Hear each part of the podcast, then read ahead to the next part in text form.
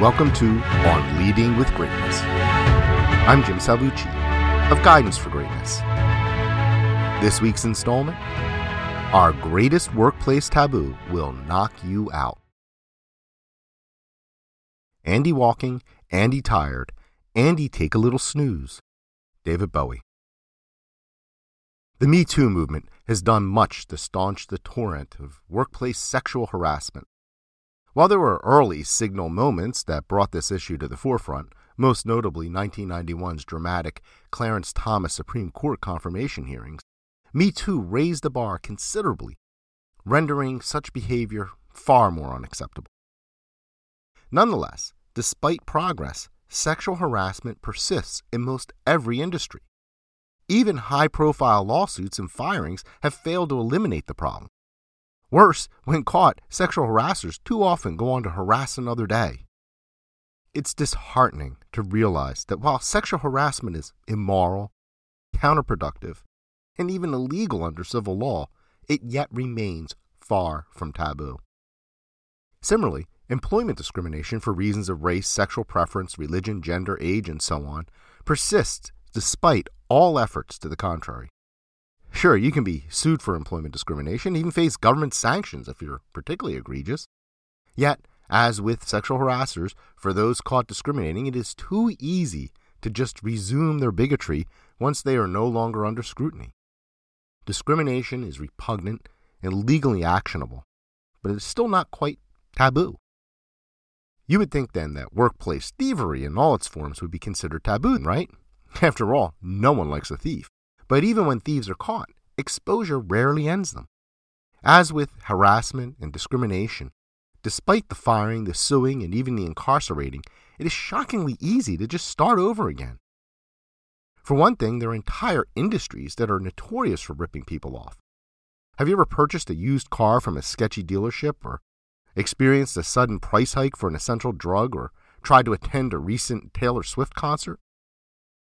And don't get me started about wage theft, where employers rip off their hard-working employees. And what about workers who steal from their companies? I bet you're picturing a mechanic swiping the occasional wrench or a barista who sneaks a few bucks from the register. No, I'm talking about grand theft. The CEO charges personal luxuries to the company, or the controller who siphons the postage fund.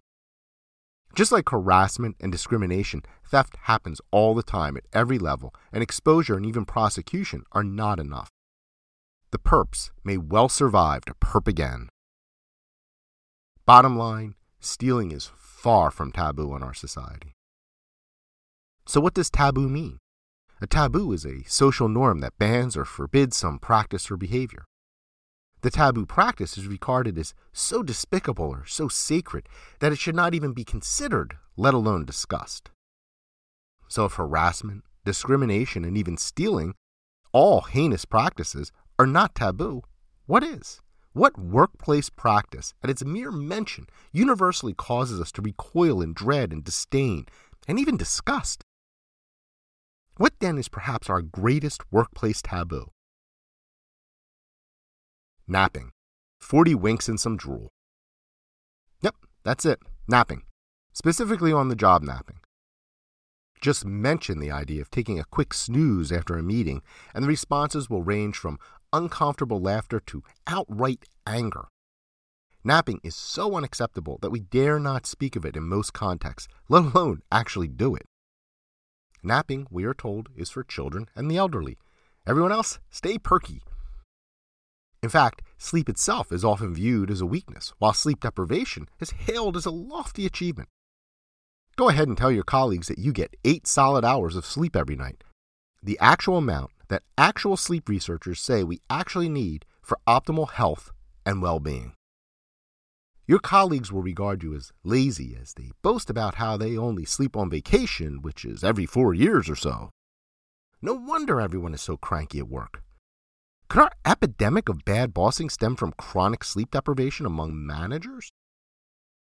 If that is how we regard nightly slumber, napping doesn't stand a chance. And yet, grabbing a midday catnap of up to 20 minutes when you're dragging can fully refresh and rejuvenate you, boosting your productivity and getting you back on track for the remainder of the day. Instead, what are we taught? Suppress that biological need for sleep and just power through. But here's the dirty secret powering through may seem like a constructive option, but it rarely matches the effectiveness of a timely nap. Years ago, I was attending a conference lunch when the subject of sleep came up at my table. One person at the table said something so bold, so shocking that it has stayed with me to this day. With no shame and with evident pride, she proclaimed herself the queen of power napping. She shared how, when her energy wanes mid afternoon, she just puts her head down and dozes off for a few minutes. Then she wakes up and gets back to work with increased vigor and focus. The table was scandalized, but her confidence was infectious.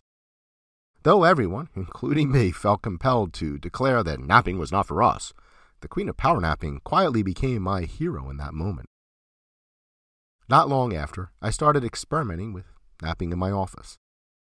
Just a little bit at first, just a, a Z or two. No one had to know my little secret. You know how these things get started.